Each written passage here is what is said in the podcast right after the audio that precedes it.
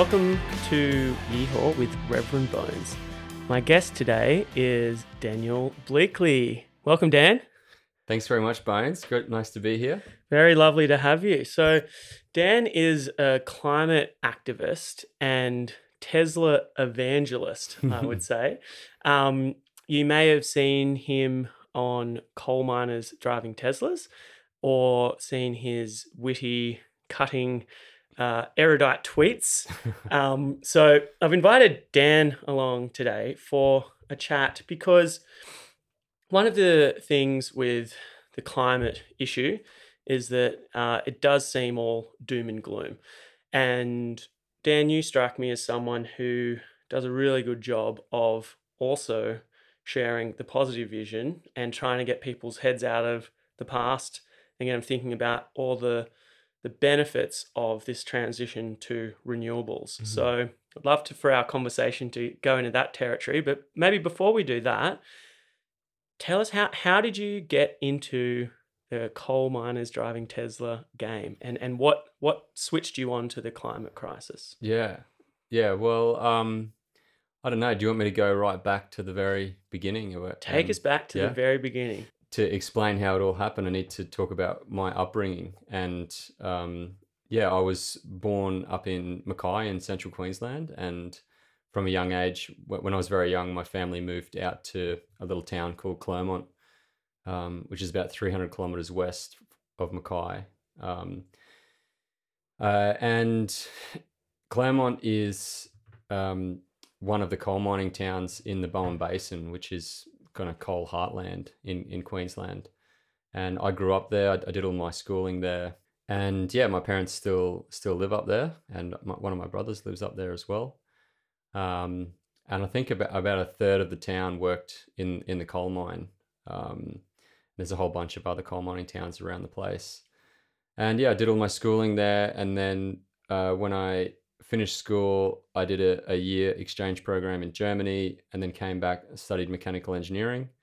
And it was around that time that I started learning about um, climate change. And uh, yeah, I, I, started to get pretty worried about it. I think in 2001, I wrote a letter to um, the Queensland Environment Minister asking why uh, the Queensland government wasn't doing anything to act on on climate and I got some rubbish response back from from him saying that they'd built a one megawatt hour uh, macadamia nut husk power plant on the Sunshine Coast. And so just relax, Dan. just just don't sweat it. We got it. Yeah, yeah, basically. And because I was studying engineering and, and thermodynamics, I, I kind of knew that that was just a drop in the ocean. And, and um, yeah, he was kind of fobbing me off a bit, I guess. Um, and then in, in 2005, I read Tim Flannery's book, The Weathermakers, and that had a really big impact on me. But even back then, I still saw climate change as something that was going to happen a long time in the into the future, maybe 100 years away, and it was nothing to really panic about or, or, or worry about. Um, so yeah, I was never, I wasn't politically engaged. I wasn't involved in any activism. I'd never been to a a rally or or any of that kind of stuff. Like um, studying engineering, we weren't hanging out with the art students doing the the political stuff at university. We were crunching numbers. Oh, we were at the pub drinking beer most of the time.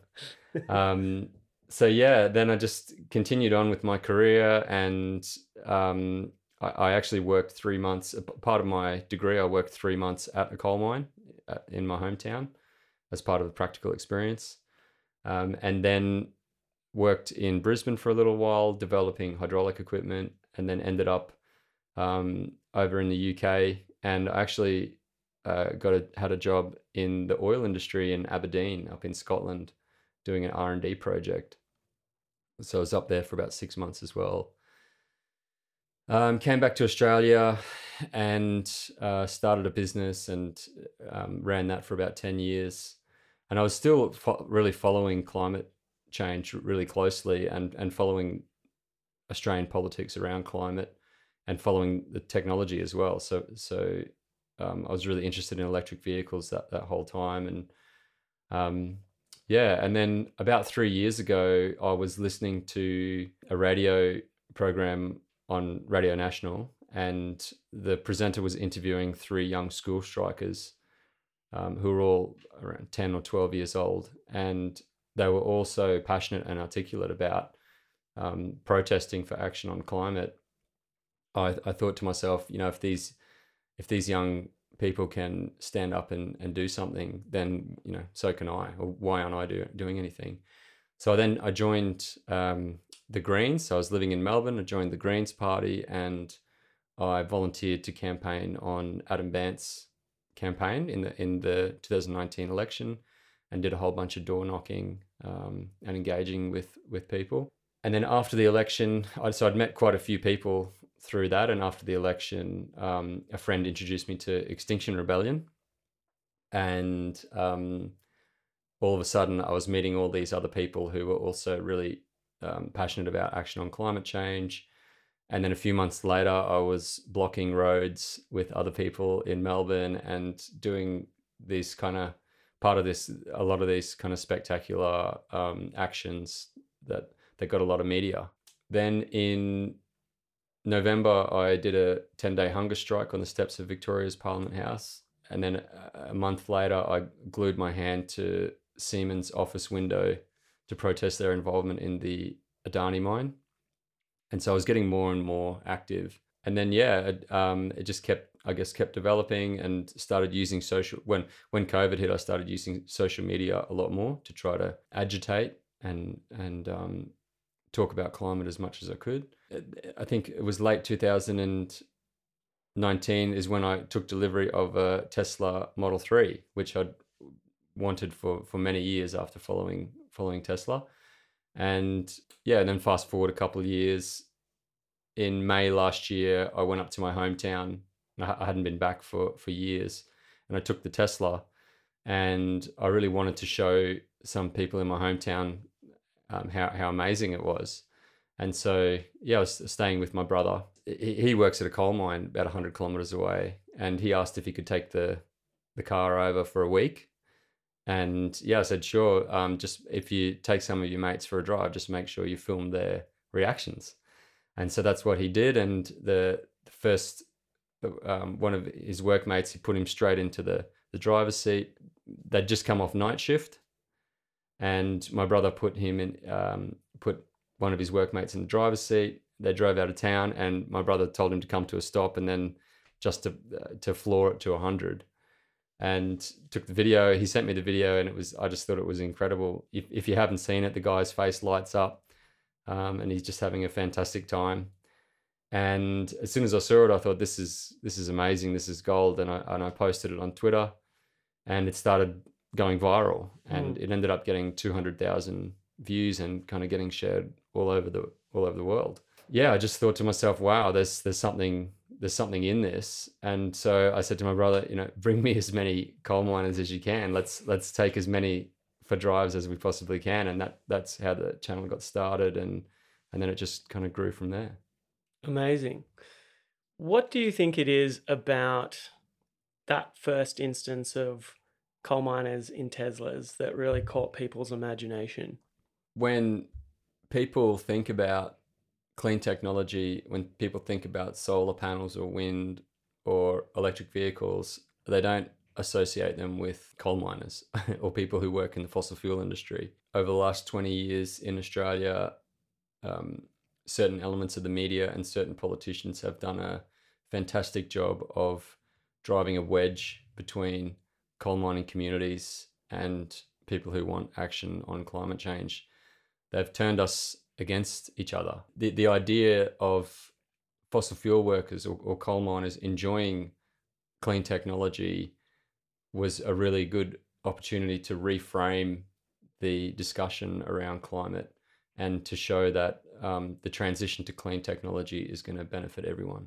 I remember when it first popped up on my feed. I can't I can't remember which platform it was, but it struck me as yeah that beautiful a beautiful way to show not tell and to really break down that barrier as well um, i mean you know even for yourself you your brother still working in the industry you've worked in the fossil fuel industry too so there is this um, stereotype, I guess, that um, that has been stoked, as you say, this wedge that's been driven to try to say that you know it's these communities at war.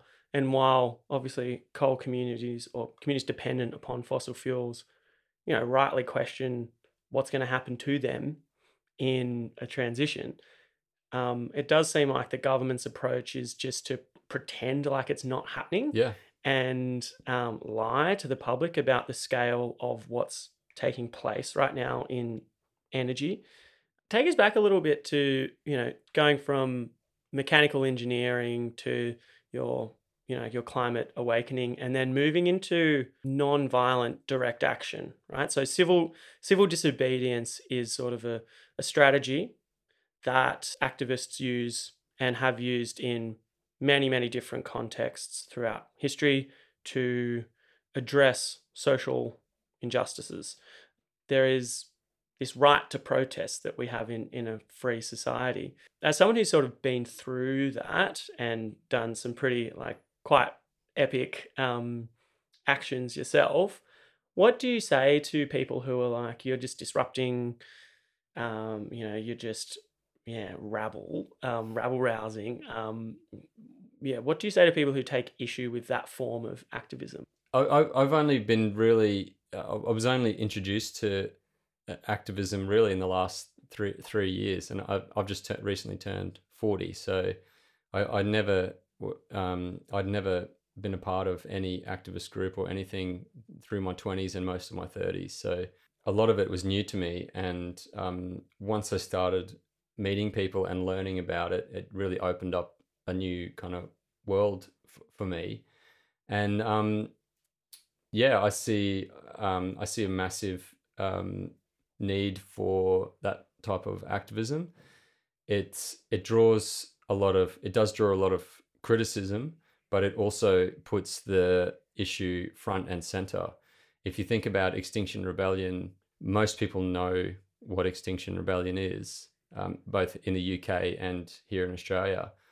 Um, but really, the the movement's only a couple of years old, and there's not that many people that are part of it. There's only like a few thousand people, or you know, might be more now. But when XR really started in in the UK, there wasn't that many people involved, but they had a massive impact and um, made massive news in the UK and and around the world with just a, a small number of people.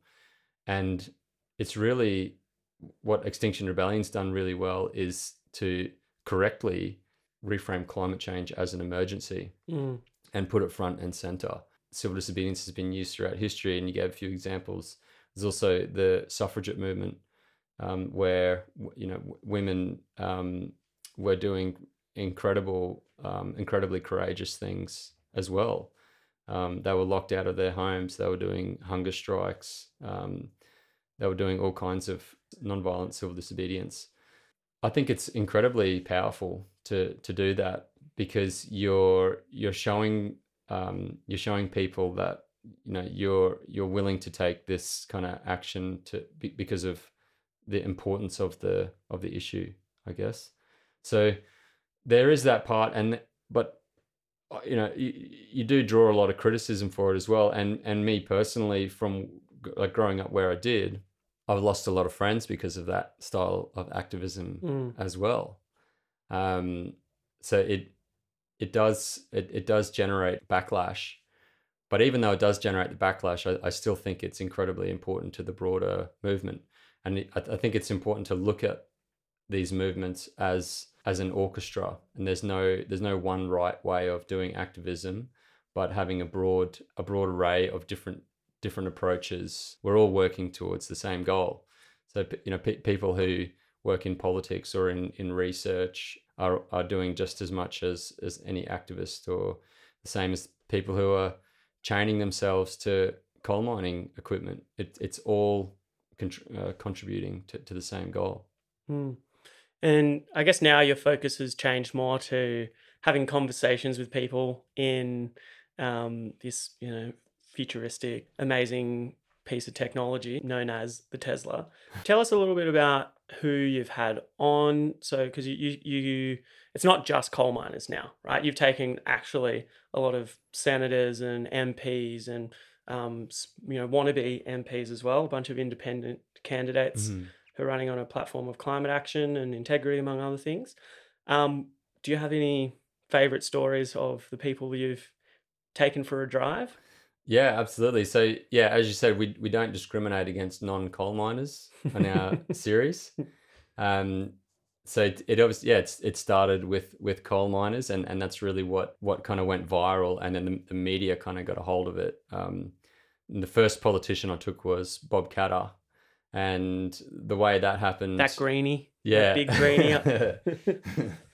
yeah. So my friend, um, was having a couple of beers with a, a friend up in Mackay, uh, maybe a week or two after the series started, and he said you should try and take Bob Katter for a drive. And so I put out a tweet and said, retweet if you'd like me to take Bob Katter. I'll dead set drive drive to Charters Towers if he says yes.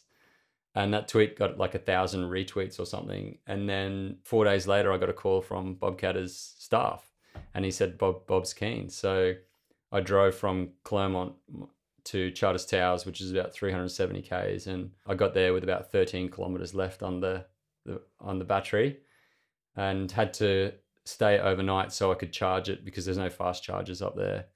So I ran a, a lead in through my pub room door, unplugged the kettle, plugged in the Tesla, and had a, just got enough charge to take Bob the next day.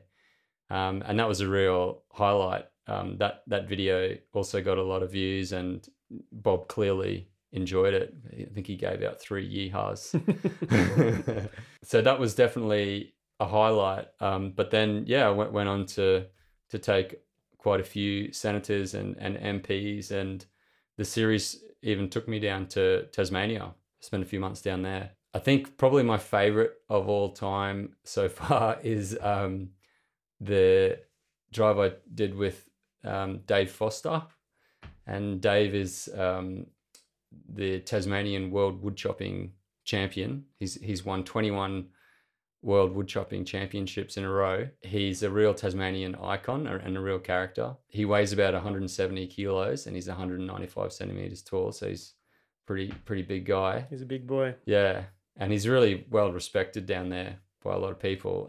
Yeah, I just rang him up and asked him if he was keen for a drive. He said yes, so I drove up to Devonport and we went out for a drive and just his reaction and how, how much he enjoyed it. The the episode was, was a lot of fun to, to shoot. A newspaper down there called The Advocate, someone must have seen the video and then they run a, ran a story on it. Um, so kind of got even more reach through through that newspaper as well. And now, yeah, now I'm really trying to use the the channel to help drive more conversation around climate and energy leading up to the the election, which is why I started taking some of some of these candidates as well. Amazing. And so what what do people miss? Or let's just say, you know, you're you're in the day to day, or you're not an energy nerd, or you're not a politics nerd, you're not a climate nerd, but you know that EVs are coming, you know that, you know, eventually things are going to get there, but it's still feels a long way off. What is it about electric vehicles and I suppose Tesla in particular that is going to rapidly usher in this this new electric revolution and why is that a good thing Mm-hmm.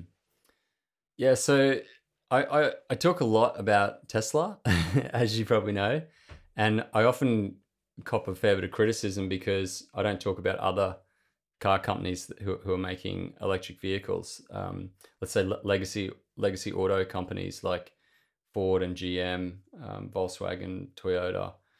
Um, so I, I do cop a bit of criticism, but th- there is a reason why I focus so so much on on Tesla, and it's because the uh, they're so far ahead on technology, and really, it's it's going to be very difficult for legacy automotive to to catch up to Tesla.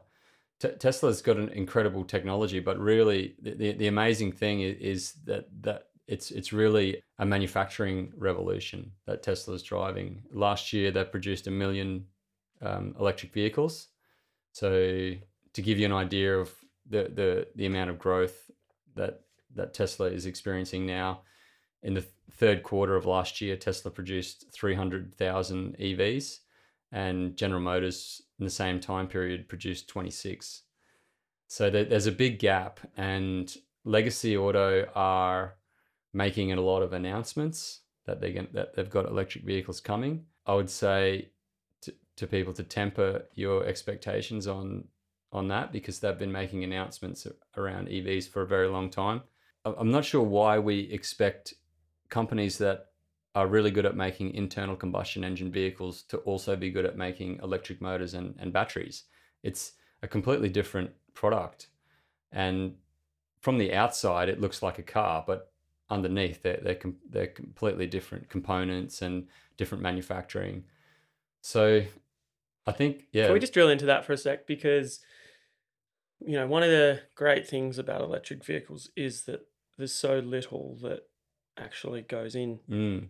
Mechanically speaking to the engine right like i correct me if i'm wrong isn't it there's about 2000 parts in the average ice engine or internal combustion engine the one that powers most of our transport but in say a tesla ev battery there's 20 moving parts Yeah, I'm not sure on the exact numbers. I'm thinking ICE vehicles are like 10,000 or more, but it's it's there's the number of parts, but there's also the moving parts. So the moving parts in an internal combustion engine, it's just incredibly complex. That there are pistons and crankshafts and valves and all kinds of stuff. Like really, internal combustion engine is 19th century technology, right?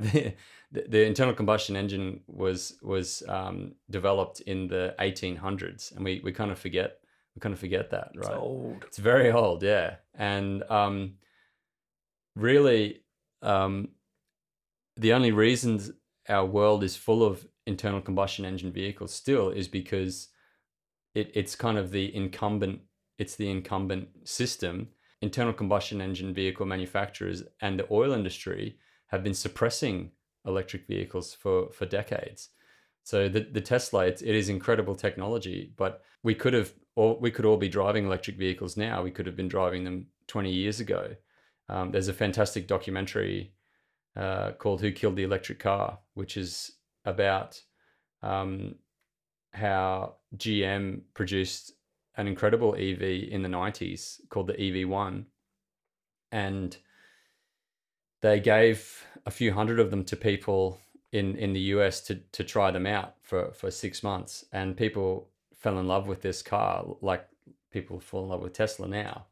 Um, and it built this big following. And then um, GM recalled all these cars and crushed them all and buried the project in the, in the 90s. And um, the community, the the community, the EV community that a lot a lot of the people who had these cars, they formed a, a group and when they were picking up the cars, they followed them and they took them to this like holding pen and the group set up a 24 hour vigil outside the pen because they'd heard rumors that they were going to crush them and and you know and they stayed there for weeks and um, eventually they did. These trucks came and, and they followed them again and they took them to a scrapyard and and crushed a whole bunch of them.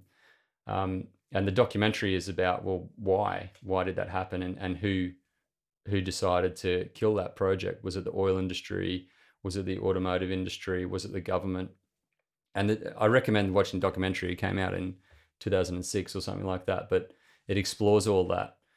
Um, but really our, our world is full of this inferior technology this 19th century technology because it's such a powerful industry. And take for example the oil industry generates $2 trillion us every year. Um, it works out to be about $5 billion us per day. So if you're looking at electric vehicles from the oil industry's perspective electric vehicles are like pretty much the only threat to the Mm. oil industry, right? So, so every day that the oil industry can delay the uptake of electric vehicles is worth five billion dollars to them. when you put it that way you can see how delaying action makes more sense for them yeah that's an astronomical sum um, Yeah, and just just one more thing on that, like it, five billion dollars a day. they could put a billion dollars, they could pay um, a thousand people a million dollars each for a year to seed negative fear campaigns around electric vehicles. And if it delayed the uptake of EVs by one day, it would have paid for itself. it's incredible. It's really so. What would you say to someone who's like, well, yeah, that's a lot of money, but that's good for the economy, right? Like that $5 billion in the oil industry, like we lose that, we decimate that if we switch to EVs. Um, I mean, in my head, I've got the response to that. Um, but particularly, I suppose at the moment, people might be a bit sensitive to what petrol prices are doing Mhm. due to um, the war that Russia's started waging a few days ago in the Ukraine. Mhm. Um, if people are just thinking about it from a purely selfish consumer hat, how does that transition to EVs actually help the everyday person? Mhm. Well, that $5 billion a day, that's not coming from thin air. That's coming from our pockets. Everyone who drives a car is contributing that $5 billion to the oil industry, and it's highly concentrated. So, um, the oil industry, the coal industry, the gas industry, all these um, fossil fuel industries, that it, it's all energy, but it's it's highly concentrated energy. So, um, just a handful of companies control the supply lines of the oil industry, like globally. So, um, you know, most people have a car, and if you've got a car, you've got to buy petrol or diesel. Um, you know, you can't put like orange juice into it or anything. So you have to go to the service station and you have to buy $50 or $100 worth of petrol once a week or once every fortnight. And that money is going to the companies that control those supply supply lines. It's- then give lots of money to politicians to Exactly. run their campaigns to then slow down. Exactly. You've you've hit the nail on the head. Like it's a vicious um, so, uh, circle, basically. So over the last twelve months, I've through my social media, I've been really trying to talk a lot about the difference between centralized energy and decentralized energy. So centralized energy, um, centralized forms of energy, you've got coal, oil, and gas, um, but you've also got nuclear. So who- whoever owns the nuclear power plant has control over that energy. Uh, Um, you can also put hydrogen in that category, right? Because whoever owns the um, capital assets to produce the hydrogen also has control over the supply chain of energy. But if you look at decentralized energy, now we're talking about um, household and community owned solar, um, household and community owned battery systems to store energy, um, community owned wind farms, right? And that means that households and communities are able to generate their own energy and basically um, flip the bird to uh, the centralized forms of energy like coal, oil, and gas. One of the things I've been trying to say a lot is that um, centralized energy leads to centralized, highly concentrated political power, and decentralized energy leads to decentralized political power, which puts more political power into communities and into regions. Um, so the decentralization of energy that will come with the transition to household and community owned renewables and batteries and using electric vehicles instead of relying on oil you're, you're powering your electric vehicle off your community energy system the transition to that will lead to a decentralization of political power and it will put more political power into local communities and like that can only be a good thing Yeah, there's something almost um, like quite democratic about that idea of power, like the, actual power we use to heat our homes, move from A to B, keep the lights on.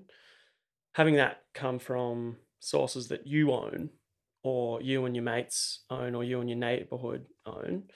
Um, yeah, it's like it's not something that many of us have experienced. And Mm. the other thing that strikes me is that, you know, I when I grew up, you know, we were quite a cost conscious household. We weren't high socioeconomic um, at all. Probably lower middle class, you, you could call it, just based Mhm. on the income brackets. And um, something that sort of my dad drilled into me all the time was turn the like turn the lights off, like don't don't leave the lights on. You don't really get it as a kid until you start, you know, like living on your own Paying or in the share houses, and you start paying the bills, and you're like, oh god, I see why dad was harping on about this a lot Yeah. because is expensive.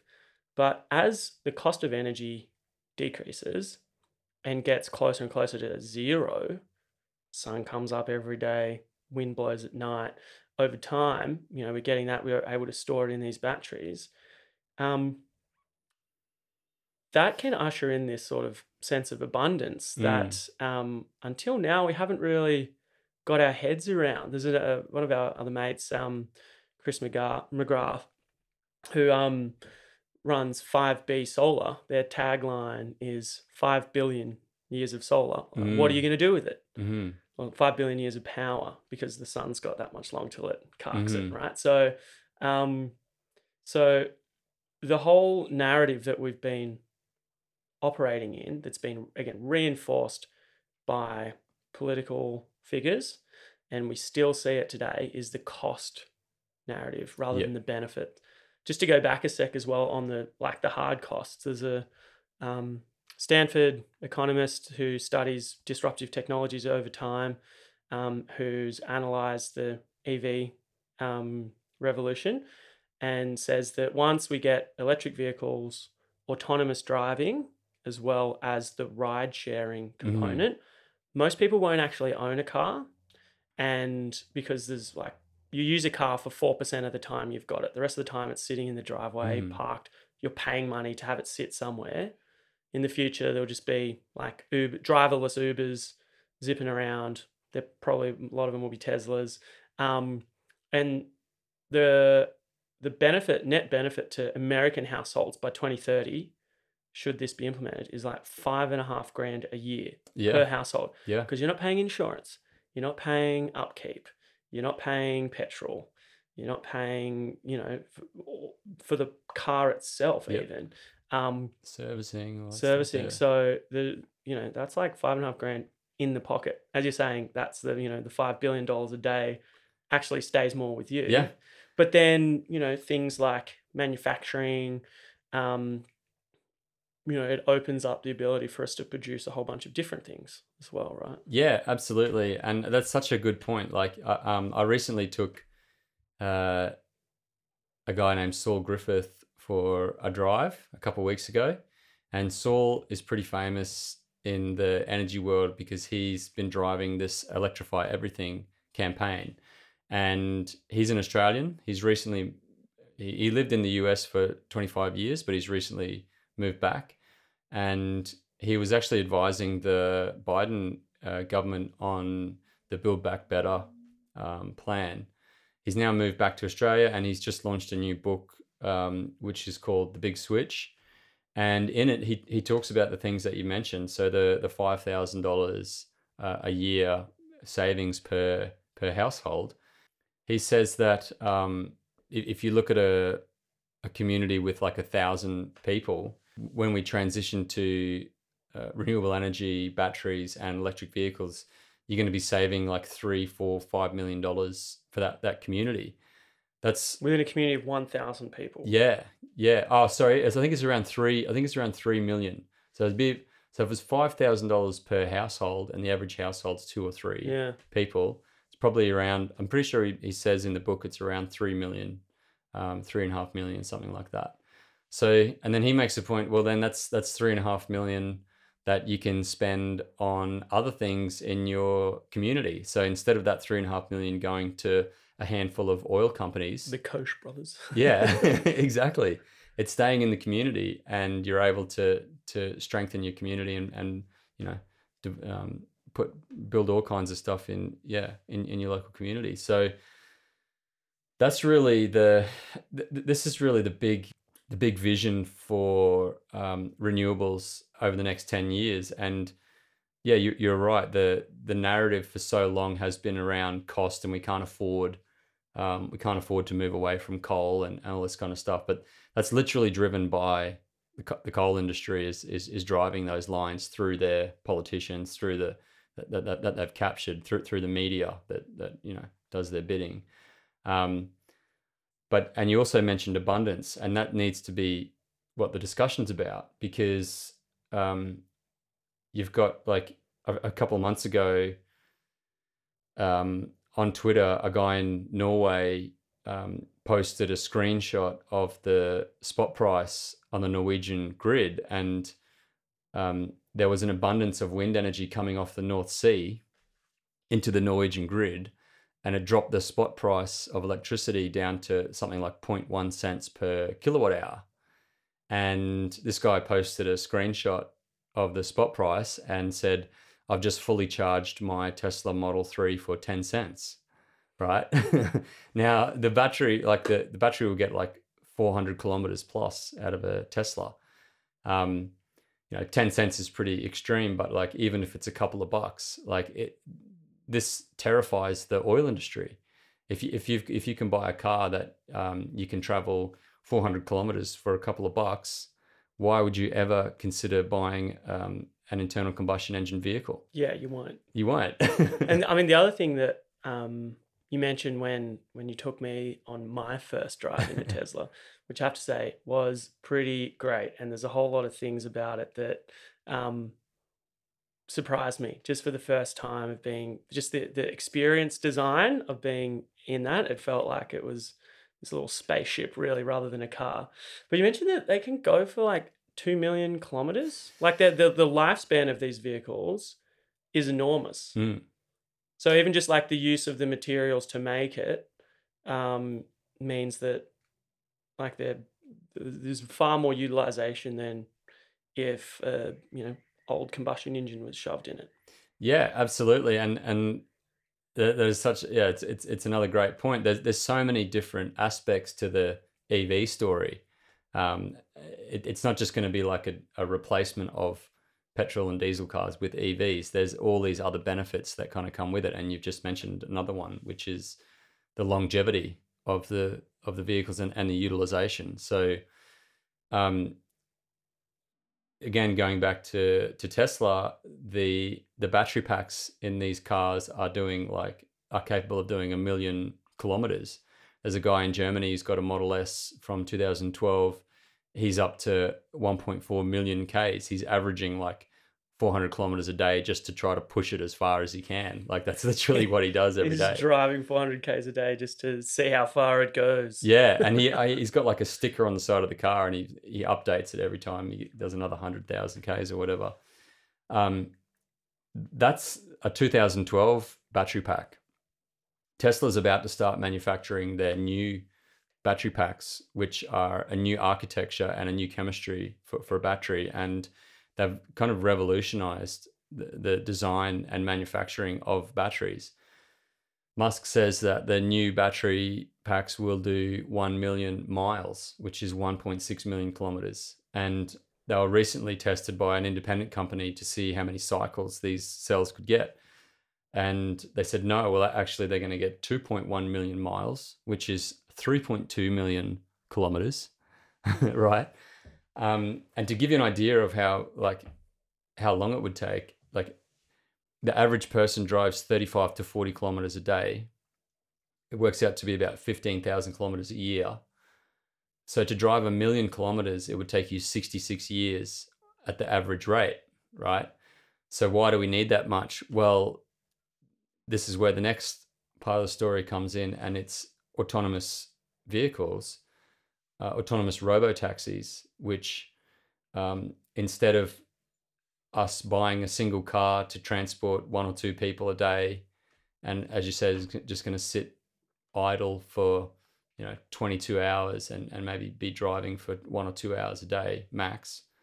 Um, once you achieve autonomy, um, you now have this asset that can drive around, um, pick people up, drop them off, and maybe that that vehicle that used to transport one or two people is now transporting 50 people right and as you've as you've said that means people won't need to buy a car you couple that with cheap energy it's it's like a super cheap version of uber that's super reliable and fast And, And- sexy. and sexy. Yeah, absolutely. And so the next thing will be well, why will people bother with car ownership when your transport cost for the year might be a couple hundred bucks? Why would you even bother buying a car? Um, so I think that's what we're going to see down the track as well. And then, okay, so now we need far less cars. The, currently, globally, the, the, the global car market is 90 million cars per year. Wow. We don't need that many if they're autonomous robo taxis. We may only need 10 or 20 million cars per year. So then all of a sudden we're we're cutting the um, the resource requirements for the automotive industry by a factor of 10.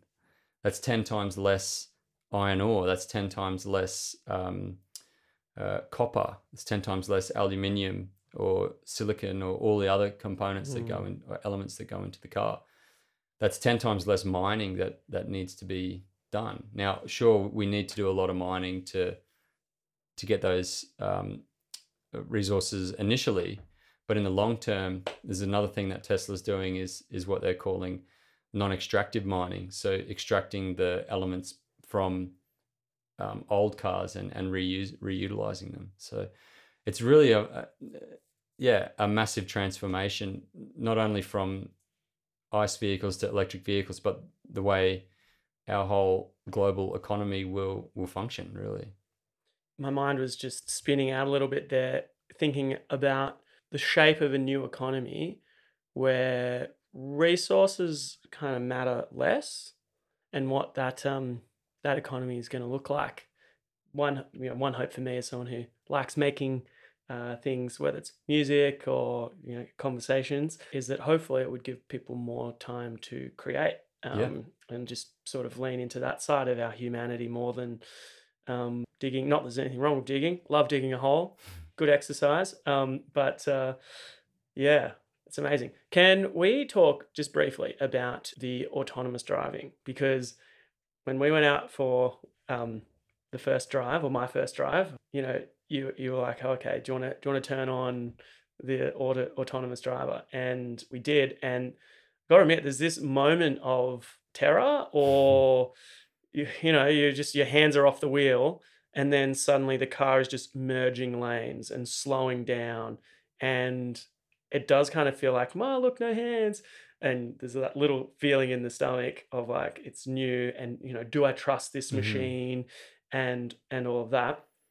What would you say to someone who's kind of scared of that idea, or you know, can't ever see themselves let, letting the car drive them rather than them drive the car? It's a fa- it's, it's a really fascinating thing because we, we already have a lot of autonomy in our world. When, when you when you fly in a plane, like most of the time the plane's like flying itself. But for some reason, with with driving, you know, we're we're really concerned about about letting go and handing over. But really, like the the car, these um, these cars have eight cameras around them, so they have 360 degree vision and they've got these super fast processing chips in them.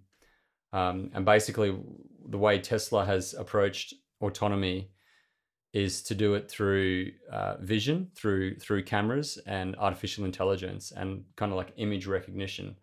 So a lot of companies early on were were using lidar, like radar, to to try to map out the world around the car. But what the people at the engineers at Tesla said, and, and Elon has has talked about this, is is like humans use vision to drive. That's what we're going to do with with Tesla. Like the, the way we navigate the world, the way we drive around is we we look through our eyes and we see signs and we respond to those signs. Except the only difference is we can only see in like one direction, and we blink our eyes. We sometimes change the radio. Um, sometimes we sneeze, or we're drinking coffee, or we're checking our phone. Um, the the autonomous car never blinks. It's got 360 degree vision. It's got a processor that is way faster than our reaction speed, and yeah, it's becoming incredibly reliable. And and what the the way again the way Tesla has approached this is they feed their uh, artificial intelligence algorithms with a huge amount of real world data, which is imagery or videos of cars driving through um, streets. And I've, I've seen a lecture by the guy who runs the autonomy program at Tesla, and he talks about stop signs, right? And he, he talks about stop signs for like 10 minutes. It's quite fascinating. um, but he says Only, that, only an engineer could say something like that. yeah. I love it though. It's I'm pre- here. I'm here with you. Yeah, yeah. Tell me about the It's pretty signs. cool. It's pretty geeky, but it's pretty cool. He says that like Tesla has tens of millions of images of stop signs, right? From all their cars that are out there. And he says some of the stop signs are bent, some of them have graffiti on them, some of them have leaves in front of them. Um, but the more images of these stop signs they feed the algorithm, the better it gets at identifying them. So, in a nutshell, with with AI, the way they're using it is they they have a department of labelers, and the labelers will be like, "That's that's a car, that's a um, bicycle, that's a kangaroo, that's a dog, that's a that's a human, that's a stop sign." And once they've trained it, then the algorithm is able to identify those things itself. So then it's just a matter of scaling up the data. Mm. Musk calls it the March of the Nines. So it's 99% accurate, then it's 99.9%, then it's 99.99, 999999, and then it's getting more and more accurate, Closer to perfect. closer to perfect. And, you know, the current software. And the other thing to mention here is that you get free over the air software updates. So I bought the car two years ago and the, the autonomous driving was pretty good. But every couple of months, you get a software update with the latest version of it and it gets better and better and better. And I've noticed a huge improvement just in the last couple of years uh, as to how the car responds. Mm. And currently, even when you're not in autonomous mode, the car will react to a situation. So if another car swerves into you or a car runs a red light, the cameras will pick it up and can calculate the velocity and the acceleration and take evasive action to avoid an, an accident. And I recommend to your listeners to get onto YouTube and search for Tesla collision avoidance and see some of these near misses when Teslas have taken over and avoided a what could be a, um, a fatal accident. And if you look at the numbers, the way they the, the way they look at fatalities, road fatalities in the US, it's based on like deaths per million kilometers. So a car might be um, one death per however many million kilometers. So ultimately, the safest cars they average less deaths per million kilometers, for, for example, per billion kilometers or whatever it is. With the current software, Teslas are 10, you're 10 times less likely to get into an accident with the autonomous collision avoidance software. So right now, a Tesla, if you just buy it off the shelf, drive it around, you are ten times safer than if you were in any other car. Yeah, even even more so. so Even without autonomous driving. That's just with the current defensive defensive maneuvers, basically, which is Yeah. when the car picks up if something happens. And you did show me some of those videos where it's like the car starts adjusting before the accident's almost happened. Really, Yeah. like it's it's almost kind of spooky how it'll it'll just read some change that you haven't picked up yet with your regular two eyes yeah, um, and wetware brain processing information.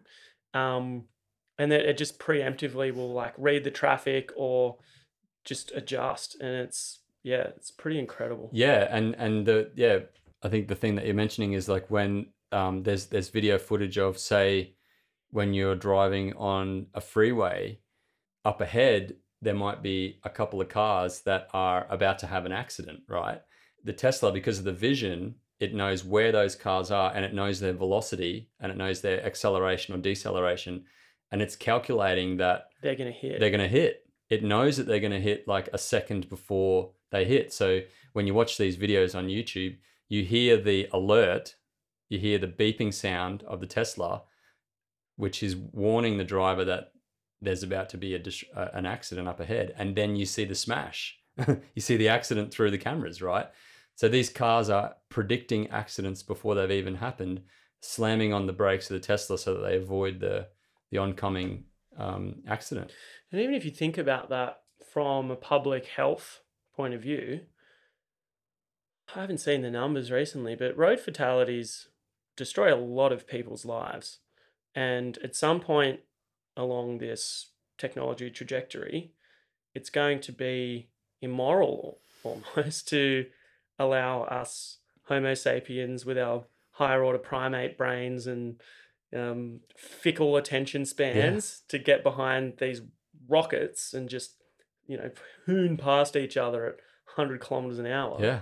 it's kind of like no surprise that there are so many accidents but it'll it'll come to the point where public safety is just hey we need to we have to make this shift just because otherwise what? We're just consigning the vast majority of the population to early untimely deaths and dismemberments and maiming in horrific accidents. Yeah, you're you're absolutely right, and um, I'm not sure what the current um, road toll is either, but I, I I feel like a few years ago in Australia it was around two thousand people a year are killed. it's a lot. Um, a lot more are are injured, permanently injured. I know in the in the US, I think it's thirty to forty thousand people die a year on the roads.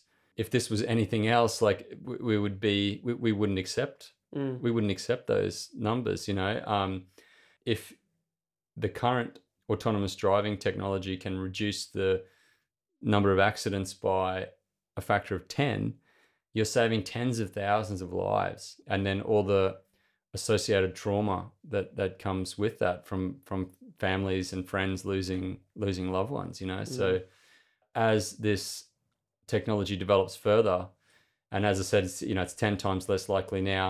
In a year or two maybe it's a hundred you're hundred times less likely and then it's a thousand times less likely right? And then eventually the road toll as we have more of these vehicles on the road the road toll will approach zero. Mm, and then maybe you know it's it's perfectly safe to sit on 180 kilometers an hour on a freeway between Canberra and Sydney and like and or in a tunnel or, or something And know? let me say the, again, just going fast. Haven't been that fast. Definitely obeyed the law, the road laws, but um, the acceleration is something to behold. You, yeah, it's uh, mind blowing yeah, it is. Yeah. It is really mind blowing. You Yeah. feel the G's. So look, it just sounds like EVs a win-win-win. I know that other countries are hooning ahead with their EV uptake. Uh, also, know that Australia is pretty far behind the pace. What do we need to, yeah, well, where are we at currently as globally in terms Yep. of EV penetration of our market? What's been slowing us down, Mhm. and what can we do to speed it up?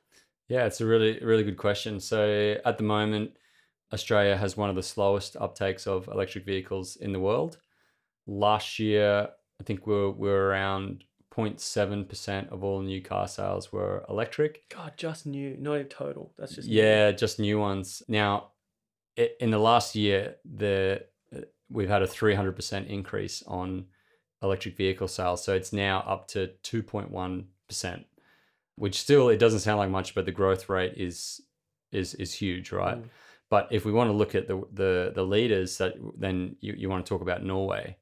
I just saw the January sales numbers in in Norway, and for the month of January, 84% of all new vehicles were pure electric. So, so we're not talking hybrids, we're, we're talking fully electric cars.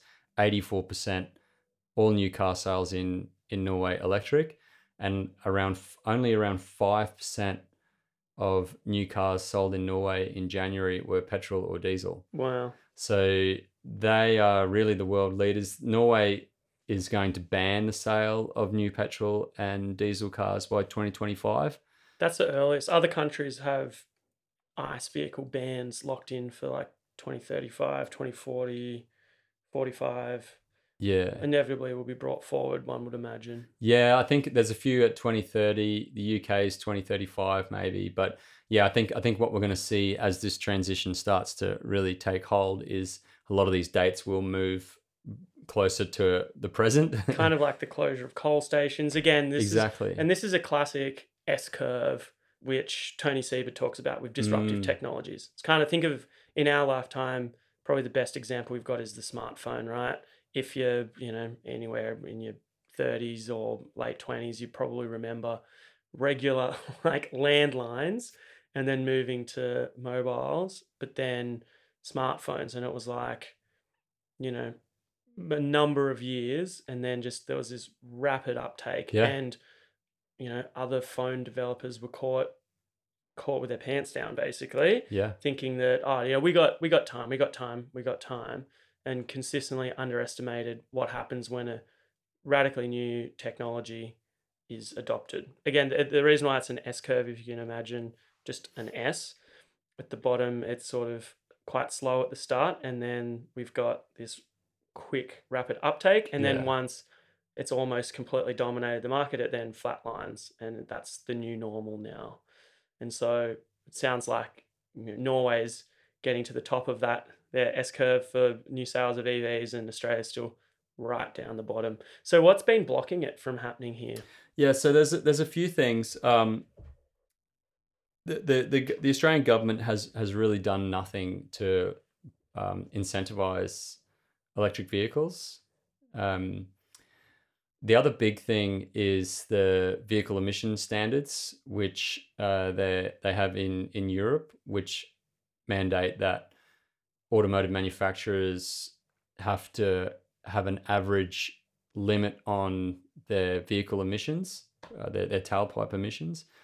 And what that means is like if they need if if, if they want to sell a certain number of ICE cars to bring that average down, they need to sell a, a big chunk of electric vehicles as well because it's averaged across their or fleet. hybrids? Yeah. Yeah. okay.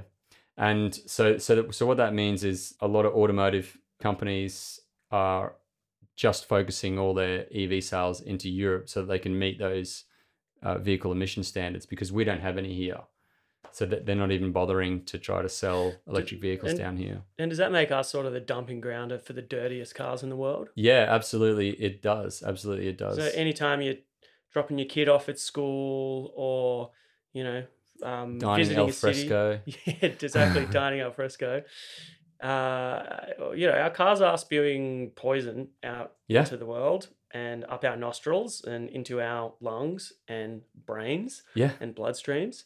We also don't really factor in how much that hurts all of us as sort of a general population of just sniffing petrol. yeah, we're all Um, petrol sniffers basically. Yeah, yeah. On top of the other thing as well is sort of the noise pollution too. Like if you think about how noisy cities are in general, once there's more EVs, less cars, I reckon just everyone's anxiety level will probably like drop a fair bit just because there's like less just underlying sound um just going. I don't know. That's that's a hypothesis of mine that I haven't fully investigated, but I do think I, I There's think been some research, on it. Yeah, yeah, for sure. Like the, this, there's this constant background noise in in cities. Where you know, you, you- a city like Melbourne or Sydney, you've got a couple million internal combustion engine vehicles that are just constantly running on roads all through the cities, and it definitely does impact us. You know, we're not, we didn't evolve to have this constant roaring sound in the background. We evolved to live in quiet, peaceful areas really and it, it's really it's one that flies under the radar a lot of people don't think about it but once you do start noticing it it's it's kind of maddening because you hear it everywhere like It's actually two of the things like part well part of the reason why I really love living here in Canberra is is because of that. Like in cities, because I grew up in the country um, too here in, in New South Wales. Um, so I'm used to having pretty clean air, Mm. and you know aside from when your mates are lapping the main and you know you're getting a good rev on, yeah um, the general sort of latent ambient noise is is not great. Um, whereas in a city, I find overall there's, there's just something that I just end up feeling more out of place Yeah. or off put. Again, could be just because I, you know, grew up in in that particular sort of more quiet rural regional environment. Um, but it, it took me a while to kind of figure that out for myself that from a mental health perspective, I really like clean air and I really like um, not having that sort of noise noise pollution. yeah And then sa- saving it for like slamming beats and having you know, great Yeah. great music at parties and whatnot. But um, yeah, Absolutely. Yeah. I, I like to think of it like um imagine a, a fish lives in a little like polluted pond, right? And the fish has lived in that polluted pond its entire life, and the fish feels like pretty miserable. Um, but for the fish, that's just how life is. Life is just miserable. It doesn't know anything different. And then you take that fish out of the polluted pond and you put it into a clean pond, and all of a sudden the fish feels fantastic, but it didn't realize didn't realize it was possible to feel that good because it's in the it's been lived its whole life in this polluted pond. That's essentially how we as human beings are living right now in major cities. We are all breathing in diesel particulate and carbon monoxide every single day of our lives. There is not a human um, on the planet who lives in a major city who hasn't been breathing in exhaust fumes every single day of their their lives, right? And this stuff is nasty. It causes asthma. It causes diesel particulate causes leukemia. It causes cognitive impairment in in children. There's a study done in the US where they looked at twenty thousand school kids that take those big yellow diesel buses to school, and they had on average like a six point lower IQ than kids who don't. Whoa. This stuff is making us all sick, and it's making us all all dumber, right? Um, and when you think about it, it's pretty um, it's pretty uh, horrible and it's pretty scary. But here's the opportunity, right? Because we want to keep it positive. Yeah. and there is a there is a fantastic opportunity here, and that is when we do get to 100% electric vehicles, it's going to be the first time that humans will have pure clean air in our cities for over 100 years. Mm. So there's not a human alive today who's lived in a city with pure clean air. But that is within reach now. What is that going to feel like? What's it going to feel like to live in Sydney and go to the park and be able to hear the birds sing because there's no traffic noise? What's it going to be to live in Melbourne and not see this disgusting black soot all over everything, um, every car, and, and all over your balcony, um, all over the, the, the ground that's there that people don't even notice anymore because it's everywhere. Mm. Um, that actually is all stuff that's just farting out the back of these um, 19th century technology, right? Mm. Um, this will completely change our cities. It will change our communities. It, it, it will improve our quality of life dramatically. And, and it's something to get excited about. And it'll keep, and keep more money, money, in your pocket. I know. It really is win win win. Yeah. Um, so the final point we didn't get to, which I'd like to maybe finish on today, is the like what do we need to do here in yeah. in Australia to get that uptick or to make it more welcoming for EVs and potential EV owners? Yeah, so so there's a couple things like that. Um, I mean, if if you're able to join the electric vehicle revolution, do it. Buy an electric vehicle, get excited about it, and um, let as many of your friends and family drive it, and and you know, um, spread the love. Spread the love. Create you know, drive those conversations. That's something we can do, regardless of what government we have, right?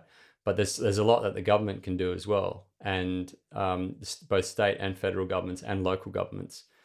Um, really, um, if we can incentivize electric vehicles through purchase incentives, Norway um, since 2001 got rid of the VAT or the what we call GST. They got rid of their sales tax on electric vehicles, and the sales tax in Norway is like 25%. So Norwegians have essentially had a 25% discount on electric vehicles for 20 years. Wow. Um, they're allowed to drive in bus lanes. They get free parking. They don't pay tolls. There's all these kind of incentives that we can provide to, to make it cheaper for people to drive electric vehicles. Um, and um, yeah, the, the other thing is for um, local councils or, or state governments to really start ramping up um, charging stations around the place as well. Um, so yeah, there's there's heaps of stuff that that we can do to to accelerate the transition. Mm. And probably one thing to add to that as well is, um, you know, knowing that the government has a big role to play in the in setting the incentives. Uh, again, at present, we don't have any vehicle emissions standards Yeah. on tailpipes, so we're getting the dankiest, dirtiest cars, while other countries are getting cleaner vehicles. There's an election coming. Think about who is genuinely supportive of uh, increasing EV ownership, making it more possible within reach for more people. Mhm. There's things that the government can also do with the government owned fleets, buying EVs, which then, like initially, it might be like, oh, how's that going to help me? But those vehicles are often sold every, uh, every couple of years to be refreshed for insurance purposes Mhm. or whatever. So that then would create a secondhand EV market, um, which would also help bring down the price. And that's the thing, prices have been falling over time, right? Like Yep. There are lots of cars that people buy that are way more expensive than Teslas even today. Yeah. Yeah, absolutely. Uh, Yeah, we've got less than 90 days until the election. Um, if you want to see a rapid uptake of EVs, then then do your research, find out who your candidate is, and find out if they're if they're um, if if they're campaigning on a pro a strong um, electric vehicle policy. Definitely. Yeah, great. And for just so you know, you can go to the AEC or the Australian Electoral Commission website to see what electorate you're in and find your your local federal MP and or senator. Um, and then there's another website which is really great called theyvoteforyou.com. Mm. com. It's theyvoteforyou.com.au probably. Um, and there's a lot of politicians say one thing and do another. So go there and it they itemize their voting record. So it doesn't matter what they say they stand for. Go there and have a look at what they actually vote on. If they voted for a speedy uptake of EVs or for like good climate policy, um, great. If they voted to oppose it, um, or to back more coal, fossil fuels, that's a pretty good sign that um, they might not be deserving of Mhm. your support. Yeah, that's a great site actually. Yeah, it's well worth a look for sure. Awesome. Well, Dan, thanks so much for taking the time to chat with me today. Where can people find you on, on the interwebs? What, where, what would you like them to go to see more of your stuff? Um, yeah, so my Twitter handle's at Daniel Bleakley, and the channel uh, where you'll see all the, the coal miners hooning around is is called the the YouTube channel is called Coal Miners Driving Teslas. Amazing. Go check it out. And um, thanks again, Dan. Really appreciate it. Thanks very much, Brains. Yeah, I really enjoyed it.